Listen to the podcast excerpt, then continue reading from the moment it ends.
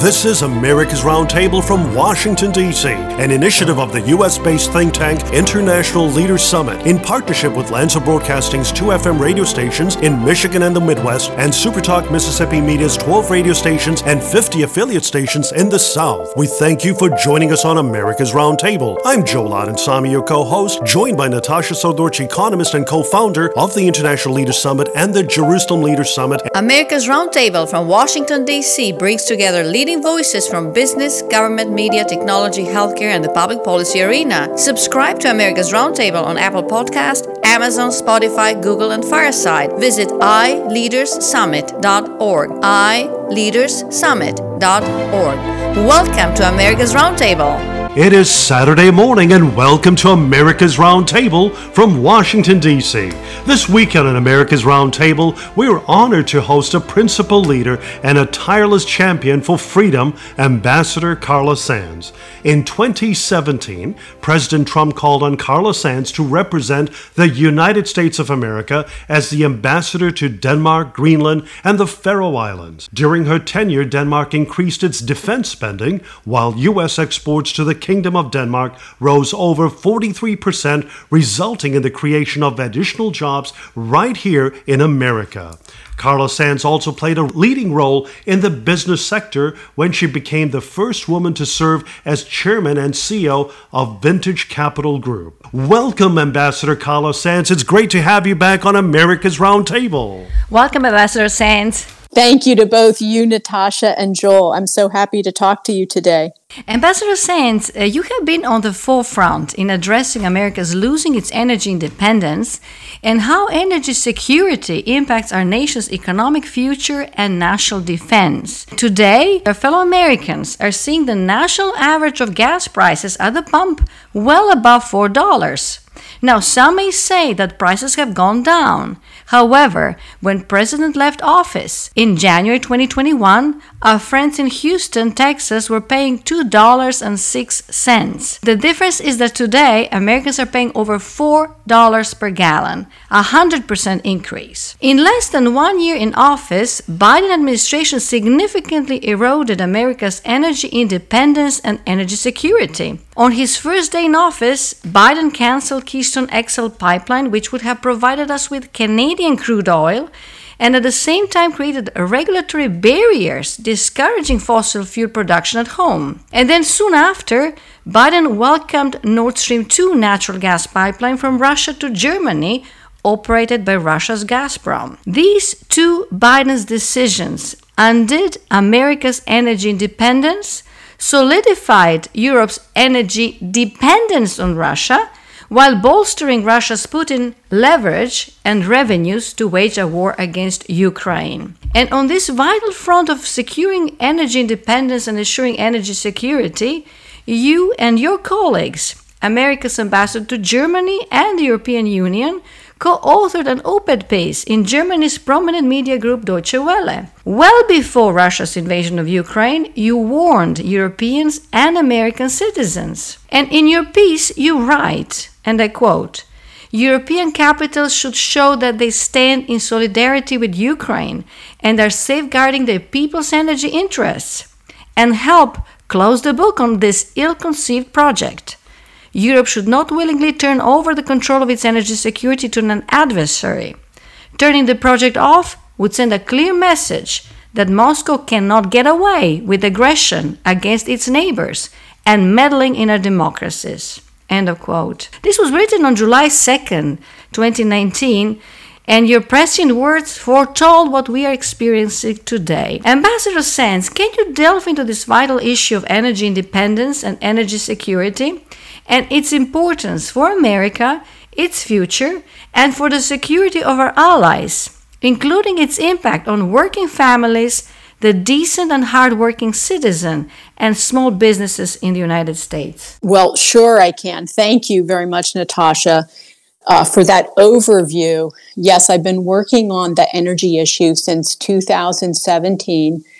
And most recently, while I was running for office here in Pennsylvania, understanding that Pennsylvania is second only to Texas for our energy reserves.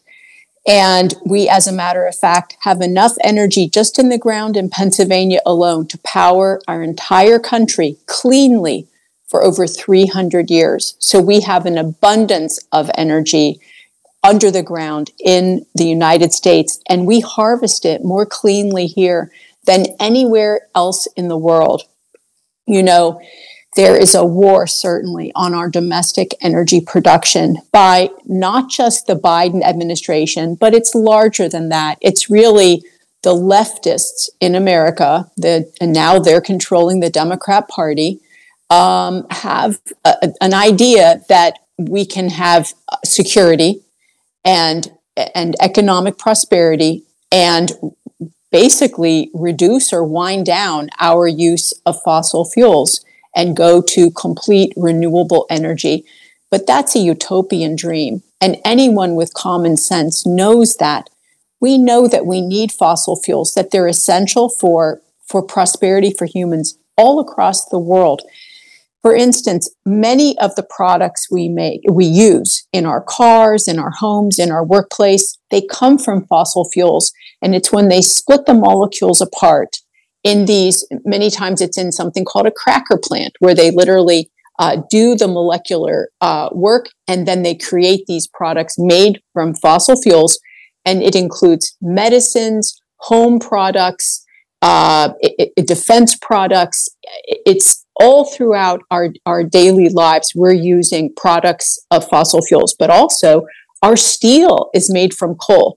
So all of these wonderful resources that we have in the United States are essential, not just for our prosperity and well being, but for the world. And we don't want to outsource them to other countries, especially not third world countries where they're harvested in a much dirtier way. For instance, when Venezuelan energy is created, it's seven times dirtier than when it's uh, created or harvested right here in the US. And for anyone that's concerned about the planet or this is their biggest agenda, you can see that we should be uh, harvesting our energy here in the US. And then we need support from our government so that we can lay the pipes, we can build the refineries we need for our energy security, and then we have to be able to move it across our country. I'll just give you a local example is that we're not able to put our Pennsylvania energy in a pipe and send it to New England.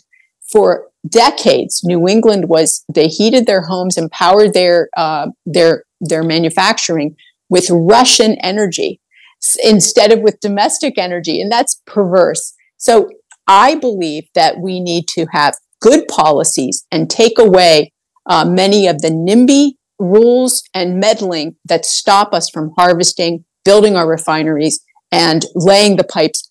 But I also will say that companies need to have confidence that if they invest, and it takes a lot of money uh, to invest to build these um, capabilities, but if they think that a new administration will come in and destroy their investment, just like the Biden administration did when President Biden on day one with an executive order, just his signature, took away Keystone XL pipeline and the billions of dollars that the investors had invested in that important project.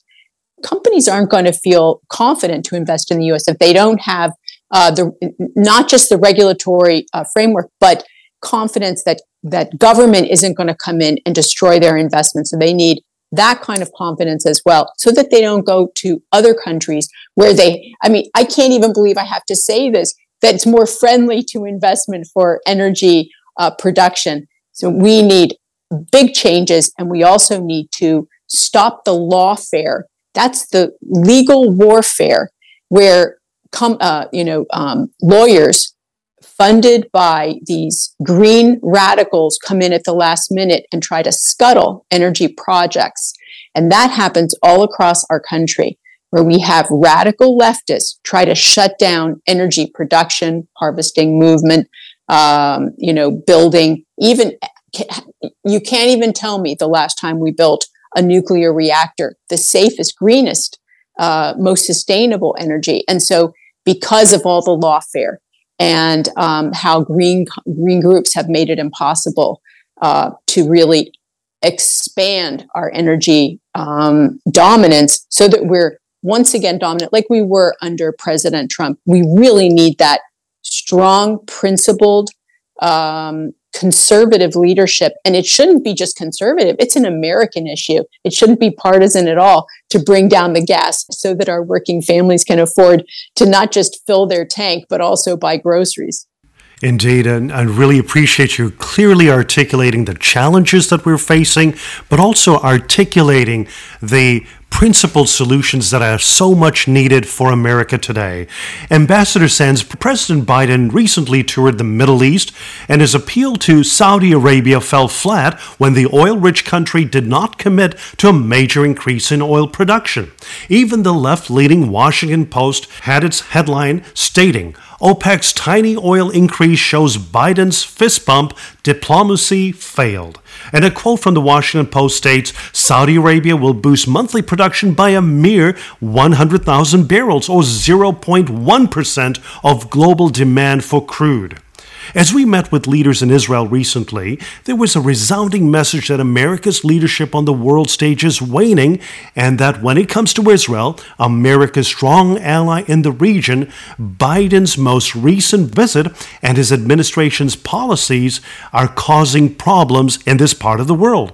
And over the past week, Israel has been targeting terrorists in Gaza, specifically the Iranian backed Palestinian Islamic Jihad and its presence in the West Bank, which we we call Judea and Samaria. And in fact, the UN put out these numbers stating that Palestinian militants unleashed 1,100 rockets and mortars into Israel. And the AP stated, I quote, close to one third of the Palestinians who died in the latest outbreak of violence between Israel and Gaza militants have been killed by errant rockets fired by the Palestinian side, unquote. Ambassador Sands, what are your thoughts about this dangerous trend, the perception of American weakness on the global stage when compared to the bold and principled leadership of presidents such as President Ronald Reagan and Donald Trump? And what are the steps that ought to be taken in shoring up American leadership in this most strategic part of the world and supporting Israel rather than propping up Iran, a state sponsor of terrorism? that's a very, very important issue. We saw that disastrous visit. You have to wonder why he did that when he had already been told by Macron at a meeting about a week or so earlier, you know, the Saudis aren't going to increase. They told me. And uh, so I, I don't believe the US president should go to meetings without knowing the outcome before they show up.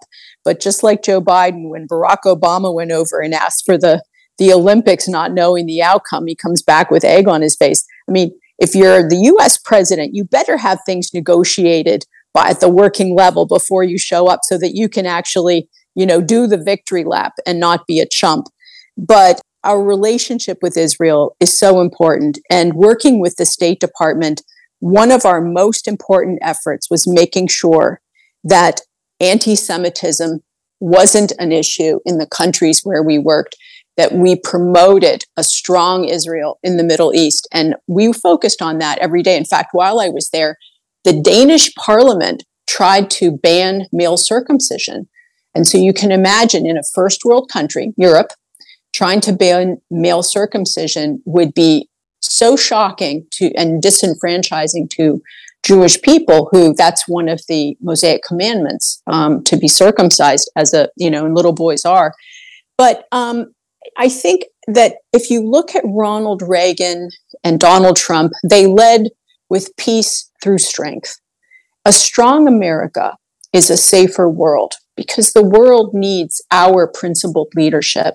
We bring good things to the world, not the chaos and the cruelty uh, that the Chinese Communist Party or at this moment the Russian government brings.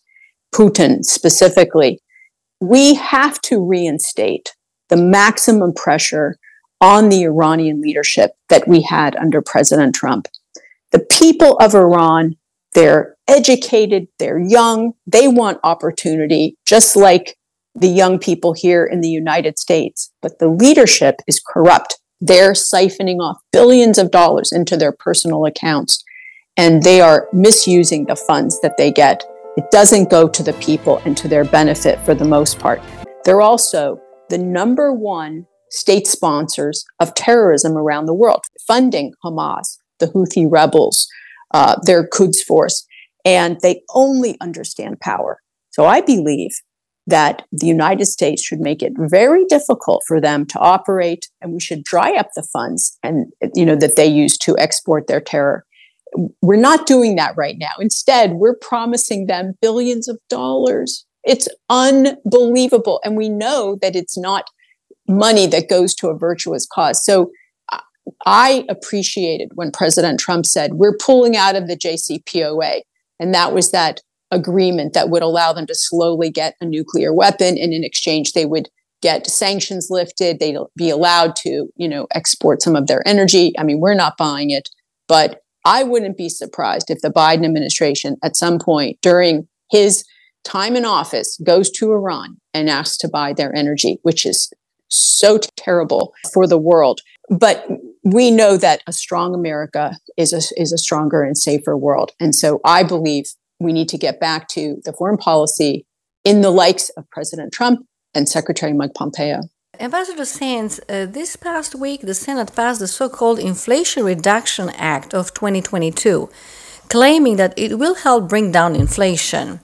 Uh, Democrats claim that they would raise roughly 740 billion in revenue, spend roughly 430 billion dollars, and reduce the deficit by 300 billion dollars over a decade.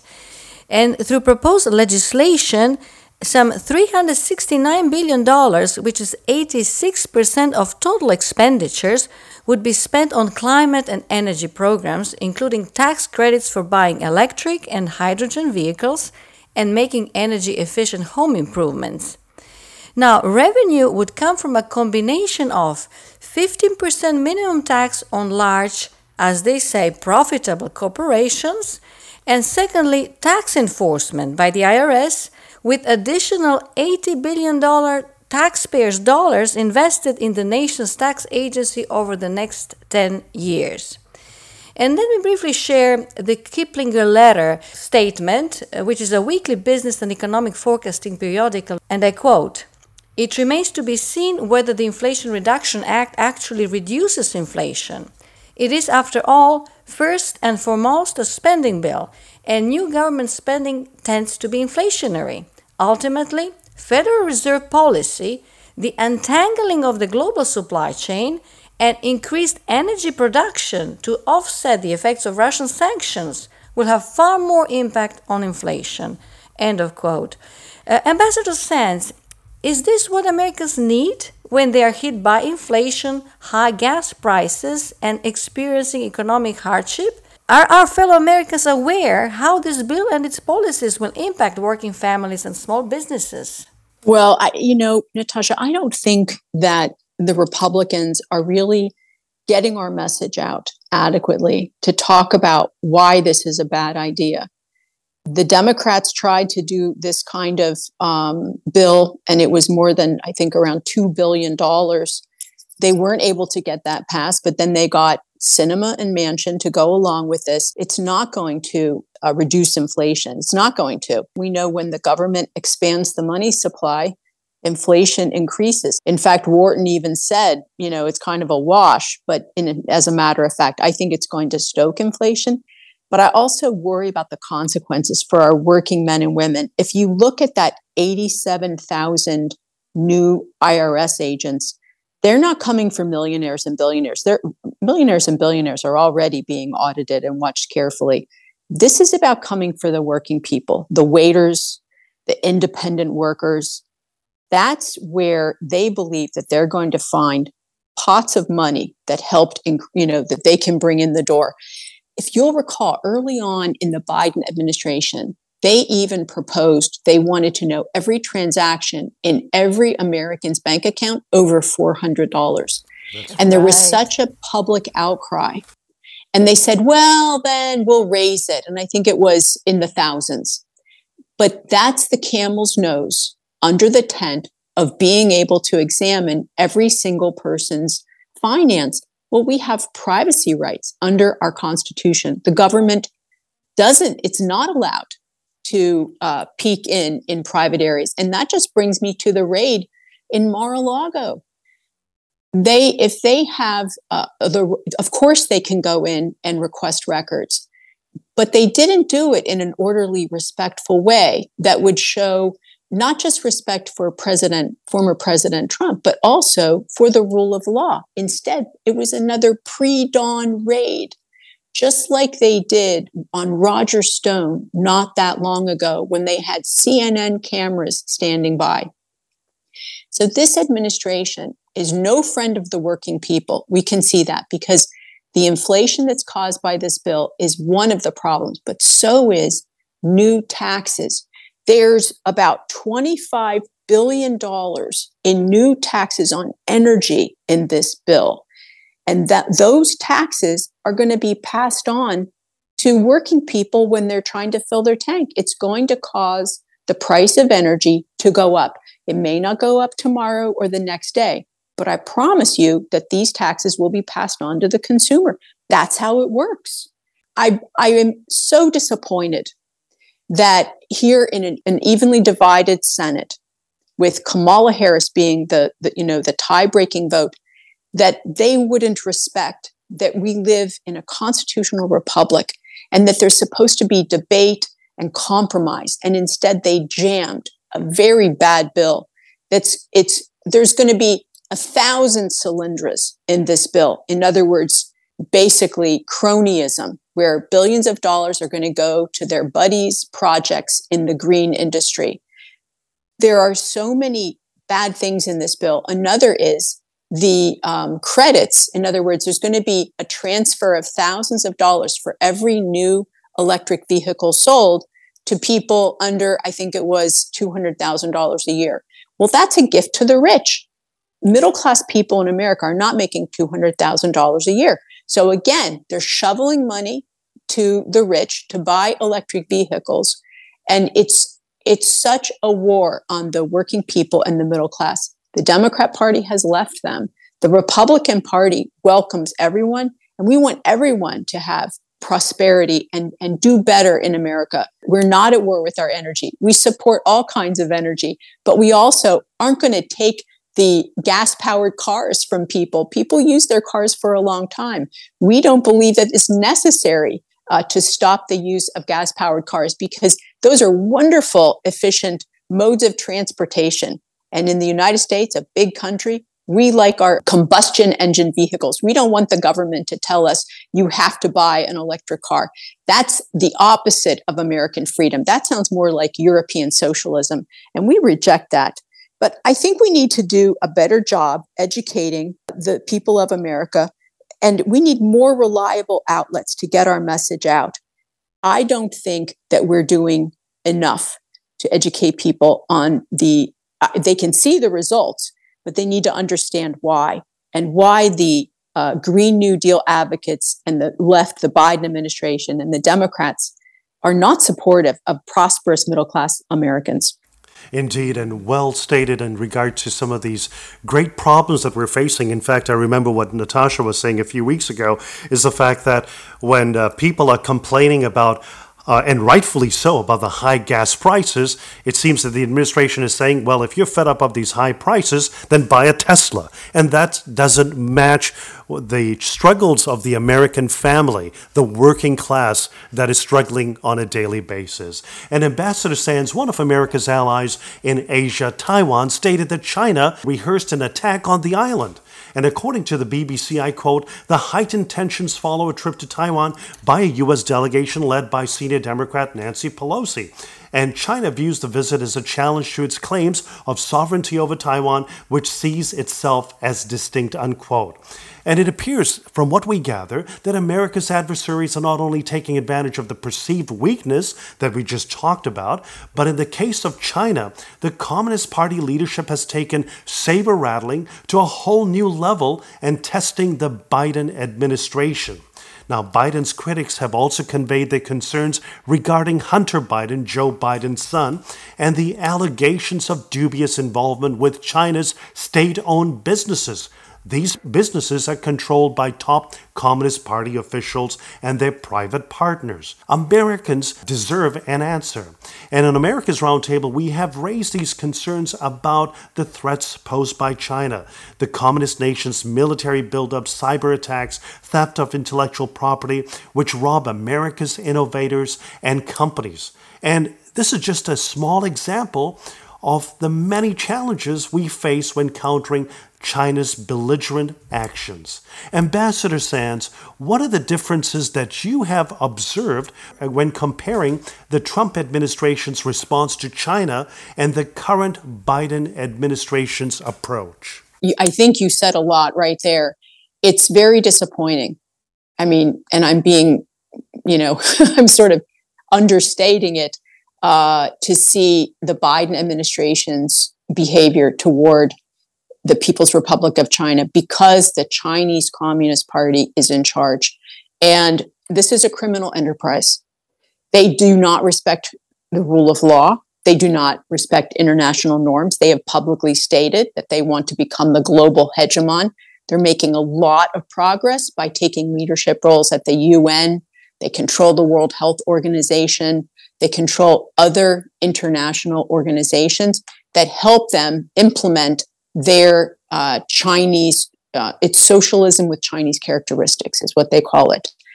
We know that we're in a race for supremacy against the Chinese Communist Party. For instance, there's quantum computing, something I worked on as a US ambassador to help our allies choose the United States, not uh, the Chinese Communist Party, to partner with on quantum computing. We want to make sure that the United States wins in this race with artificial intelligence, another race that we're in for supremacy. It concerns me that some American companies are cooperating with the Chinese in this in these areas because we know that they steal, right? And then they get control. Even in our universities, how they have they they steal the research funded by American taxpayers in various means. They may go in personally, they may uh, steal it in by other means. They may buy the company under, you know, a false front company. It may they, people may not even know it's a Chinese buyer in these very important areas. For instance, military technology or something called dual use technology, which is a civil military fusion in the research and development of these products. In other words, it may look like it's just for use in industry, but it could also be used in China's military buildup, which they're building up their military much faster than we are. They have a larger navy than we have today. These are real, credible threats to the United States and our supremacy uh, around the world. And the fact that China doesn't just look at this as a military competition, it's a trade competition. It's the open lines of communication, meaning can we actually move our goods on the sea or are they going to block us in various areas? So they are looking at this as a whole of civilization conflict.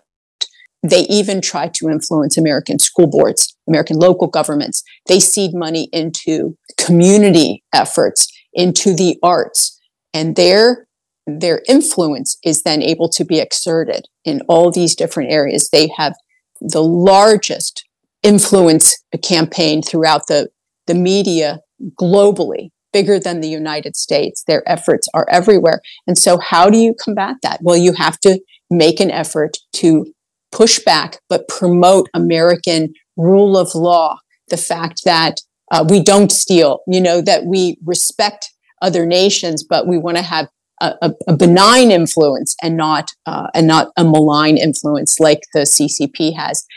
So we're in a race for supremacy and also for the systems so that our systems of, say, quantum computing rule, not the uh, PRC's systems, because that would also be bad. Whoever controls that controls the keys to every security system in the world, every military system in the world. So that's why it's so important that we win. We also see that the Biden administration is compromised and corrupt that there's family money that's flowed, tens of millions of dollars from uh, Chinese companies, some controlled by uh, Chinese party officials at the even highest level, as Hunter Biden has admitted. It's shocking to me. So he's corrupt and compromised. So we'll never get honest, good leadership from this administration against the Chinese Communist Party. And then we have their influence on members of our Senate and our Congress and their staff. Some of them go to work for companies like ByteDance, for instance. They'll go and be a lobbyist for ByteDance. Well, ByteDance is the parent company of uh, TikTok, which is um, a, you know an amusing video system that uses AI and finds what the watcher wants to see and floods them with that content. But it also it's also have it has anti-American information. It has Chinese supremacy information. It has videos that have caused caused or influenced girls to commit suicide, do unhealthy behaviors. And so and China doesn't allow their youth to be on this product. In fact, I think I read Chinese children, she has declared, can only be on their devices and play video games two hours during the weekend. Otherwise, it's banned. And I'm sure they enforce it. And so if you think about the brain drain of our young people playing all these video game platforms and watching TikTok videos all day long, not in China, like Elon Musk said, I love my Chinese workers. They show up and they're working hard. The problem is, he said, I can't get anybody to work in the US. He has plants in the in China and plants in the US. Well, that is disheartening to see that their people are getting a great education and that they're working to build up China while our children are being distracted by a Chinese created uh, entity, TikTok, which also harvests every keystroke of every one of these uh, users on that app they have the facial features of that user, their voice, every contact in their phone. So if you think about our military or our police officers using this app, you can bet the Chinese Communist Party has everything on them. And can you imagine how they could influence them or use that information uh, against us one day? Just like they're co- collecting DNA from all these uh, COVID 19 tests. So there's all kinds of ways they'll use information. Information is key, right? And king. So we have to push back against this. You, if you think about phase one of that trade deal that Donald Trump got with China, they're not honoring that. So they don't honor their agreements. They lie openly. In other words, they say they're going to do something and they don't. Here we are reducing our carbon emissions. They just are building 80 new coal fired plants just this year.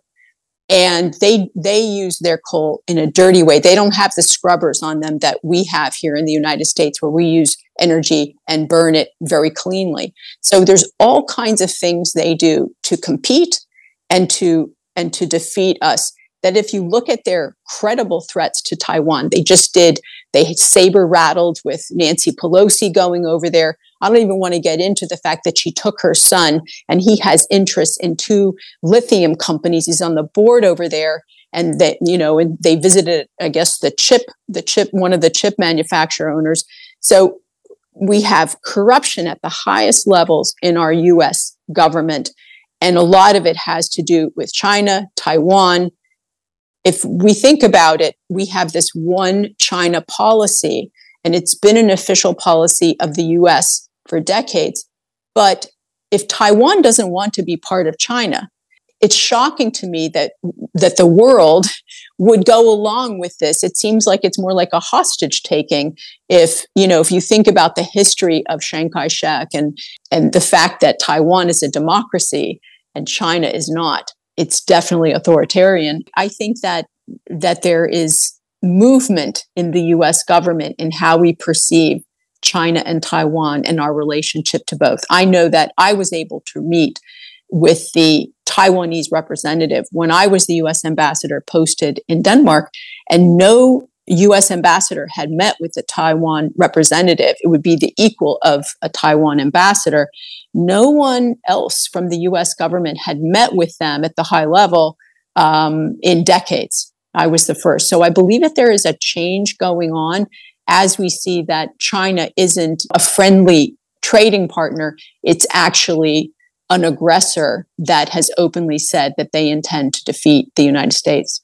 Ambassador Sands, we have truly appreciated and admired your leadership when serving as America's ambassador to Denmark, but also representing America on some of these critical issues that we have been facing. And we also thank you for your continued leadership in educating, informing, and empowering our fellow citizens, which you also shared is so vital because without having the right information, without understanding the importance of our constitutional principles, principles. Our electorate, uh, those that are voting for individuals, are not able to make the wise decision. So thank you so much for articulating uh, those uh, concerns and that message as well. This weekend at America's Roundtable, we have been honored to host a principal leader and a tireless champion for freedom, Ambassador Carla Sands. Thank you so much, Ambassador Sands, for taking time and being with us on America's Roundtable. Thank you so much, Ambassador Sands.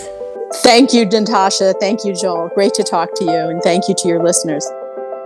This is America's Roundtable from Washington, D.C., an initiative of the U.S. based think tank International Leaders Summit in partnership with Lanser Broadcasting's two FM radio stations in Michigan and the Midwest, and Supertalk Mississippi Media's 12 radio stations and 50 affiliate stations in the South. We thank you for joining us on America's Roundtable. I'm Joel Samy, your co host, joined by Natasha Srdoc, economist and co founder of the International Leaders Summit and the Jerusalem Leaders Summit. America's Roundtable from Washington, D.C. brings together leading voices from business, government, media, technology, healthcare, and the public policy arena. Subscribe to America's Roundtable on Apple Podcast, Amazon, Spotify, Google, and Fireside. Visit iLeadersSummit.org. iLeadersSummit.org.